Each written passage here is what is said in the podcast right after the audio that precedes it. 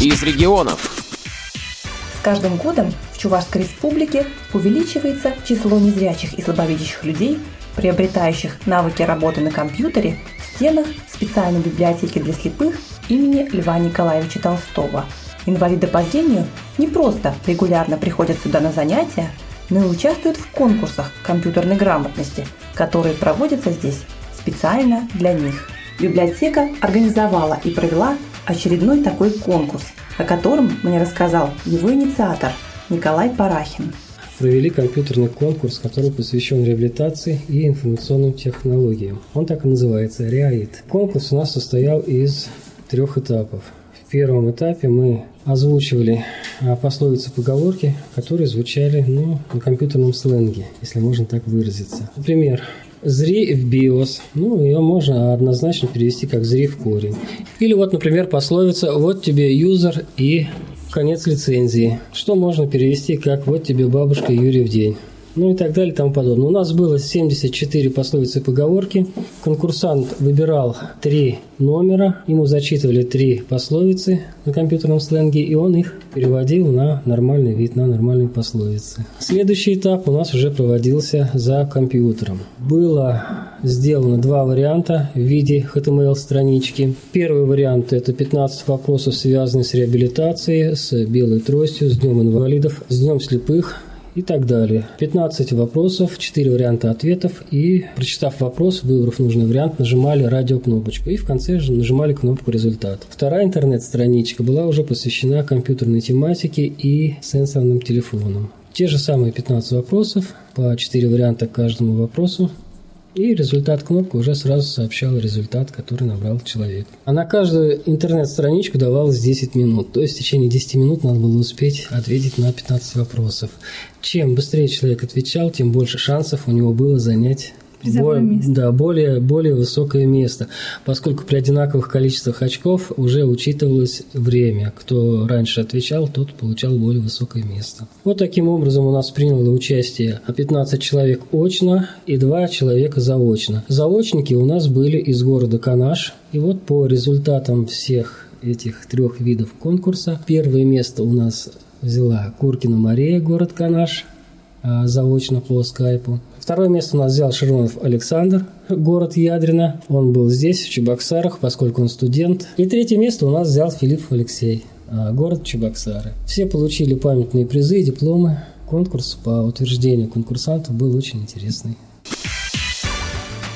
Тестовые задания конкурсанты выполняли в наушниках, поэтому мне не удалось записать их выполнение по ходу конкурса. Однако сразу же после его завершения я попросила Николая Павловича продемонстрировать мне фрагменты этих заданий уже в озвученном варианте. Enter. Открываю. Интернет Explorer. Тест номер отредил F6. Р- Пробел. Тест номер один. Итак, значит, мы запускаем интернет-страничку и идем стрелочки вниз. Пусто. Заголовок уровня 1 Чувашская республиканская специальная библиотека. Заголовок уровня 1 имени Л. Н. Толстого. Заголовок уровня 1 второй республиканский конкурс. Заголовок уровня 1 по информационным технологиям и реабилитация. Заголовок уровня 4.1. Какая страна первой приняла решение о проведении Дня Белой Трости? Вот какая страна приняла первое решение о проведении Дня Белой Трости. И варианты ответов. Франция, Германия, Великобритания, Соединенные Штаты Соединенные Америки. Штаты Америки. Кнопка не отмечена. Пробел. Нажимаем пробел, вкладка. отмечено. Соединенные Штаты Америки. Да- кнопка далее отмечена. стрелочкой вниз идем. Соединенные... Пусто. Пусто. Заголовок уровня 4.2. В каком году Всероссийское общество слепых приняло решение о проведении Дня Белой Трости? 1924, 1987. 1987 год, можно отметить. Пробел. И еще, например, вопрос. 1983. Что такое индивидуальная программа реабилитации? Что такое индивидуальная программа реабилитации и так далее и тому подобное. А вот как выглядел первый этап этого компьютерного турнира, в рамках которого конкурсанты в течение 30 секунд должны были перефразировать переделанные по тему конкурса пословицы на общепринятый лад. Не все Windows, что установлено. Боже. Легкий. А легкие. О драгоценных металлах здесь речь идет. Не все золото, что блестит. Да, да, да. Так, поставила один балл. От работы компьютер виснет. От, от, от, что там мухи дохнут. А от работы животный, кони дохнут. кони добрые, По признанию участников, выполнять это задание было очень интересно. Кому-то хватило 30 секунд времени для того, чтобы дать правильный ответ на каждую из трех пословиц, а кому-то времени не хватило. В целом, конкурс компьютерной грамотности оставил у участников массу положительных впечатлений, и они охотно рассказывали мне об этом.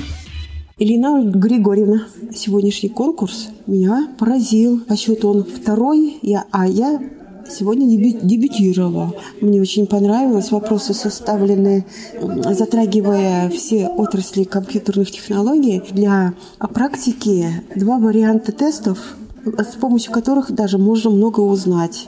Мне было очень интересно, я старалась. Филипп Алексей Иванович. Конкурс для меня уже это не первый, это второй. Первый раз я выступил не совсем удачно. Сейчас не знаю, как результат покажут. Можно было, конечно, и лучше ответить, но мне кажется, я больше э, баллов получил в третьей последней части. Это связано с программным обеспечением компьютеров и современных э, смартфонов и планшетных компьютеров.